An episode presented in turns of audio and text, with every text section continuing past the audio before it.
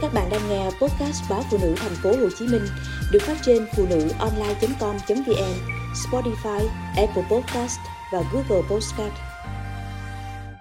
Những đứa con ăn bám Tết cha mẹ. Năm nào nhà bác Thảo cũng đón con cháu về quê ăn Tết với tâm trạng phấp phỏng lo lắng vì thiếu tiền. Nhiều năm trôi qua, tôi vẫn nhớ tiếng thở dài của bác Thảo mỗi khi qua nhà tôi mượn tiền. Bao giờ bác cũng bắt đầu bằng câu nói mới đầu năm mà đã thế này thì ngại quá. Dường như hiểu được nỗi lòng của bác, mẹ tôi luôn tươi cười, lãng qua chuyện khác, rồi lấy tiền đưa cho bác, dù khoản nợ trong năm chưa được trả. Nhưng nỗi lấn cấn trong lòng bác cứ như đợi người nghe để xả cho nhẹ bớt. Nên bác cứ kể mãi. Lúc đầu, tôi không hiểu khi nghe bác nói. Năm nào tụi nó không về, lại thấy khỏe hơn. Nhưng sau này, biết tường tận gia cảnh nhà bác, thì càng thương hơn. Bác thảo có hai đứa con trai, đều đã có gia đình. Đến tết, cả con lẫn dâu và cháu, đúng 10 người đều về nhà bác đón tết. Đối với nhà khác, vui vì con cháu sum vầy. Nhưng với vợ chồng bác, chẳng khác gì gánh nặng. Bình thường, hai bác đi làm thuê, ai kêu gì, làm nấy. Đủ đắp đổi qua ngày, chứ không dư. Giờ các con đem cháu về, phải bao la mọi thứ nên càng thiếu hụt. Điều đáng nói, các con của bác làm công nhân có lương thưởng hẳn hoi, nhưng không phụ cha mẹ một đồng lo Tết. Chỉ mừng tuổi mỗi người 200.000 đồng đầu năm. Cứ 27 Tết, đã có mặt ở nhà, đến mùng năm lại đi, mà không đem về bất cứ thứ gì, ngoài vài gói bánh bày cúng trên bàn thờ. Đến bữa ăn, con dâu chỉ hỏi, hôm nay ăn gì hả mẹ? Bác gái lại lật đật đi chợ số tiền lo ăn uống cho từng ấy người, mua sắm, lễ lạc, cúng quẩy ngày tết không phải là ít, khiến bác xoay sở không kịp. Bác than thở, mua thùng mì tôm, một bao gạo, chục trứng gà, thêm mấy cân thịt, mà chỉ được vài ngày là hết. Bác thấy áy náy khi không lo được cho con cháu, cái tết đủ đầy.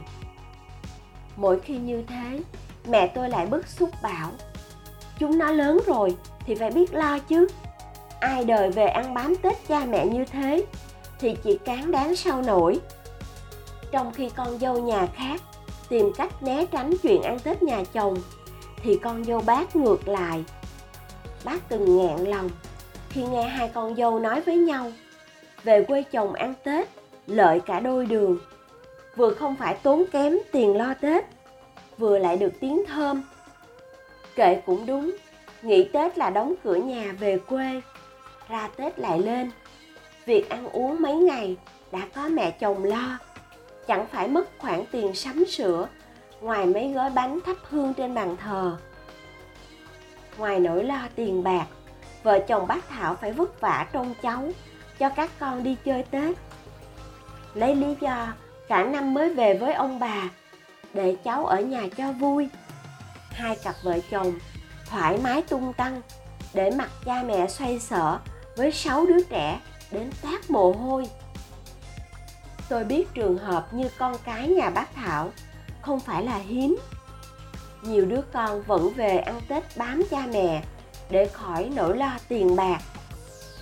Chị đồng nghiệp của tôi thắc mắc, sao nhiều người sợ tết nhà chồng?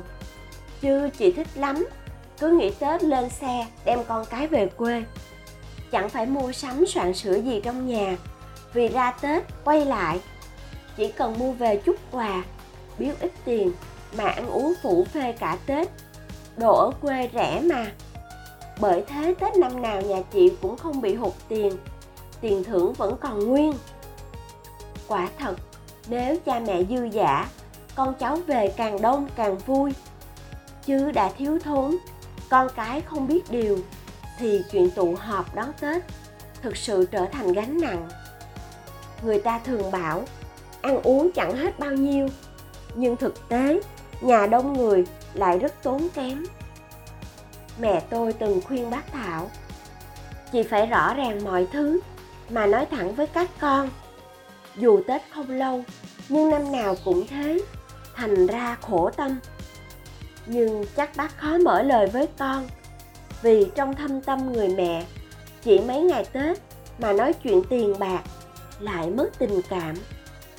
Cứ như thế, năm nào nhà bác thảo cũng đón con cháu về ăn tết với tâm trạng phấp phỏng, lo lắng vì thiếu tiền.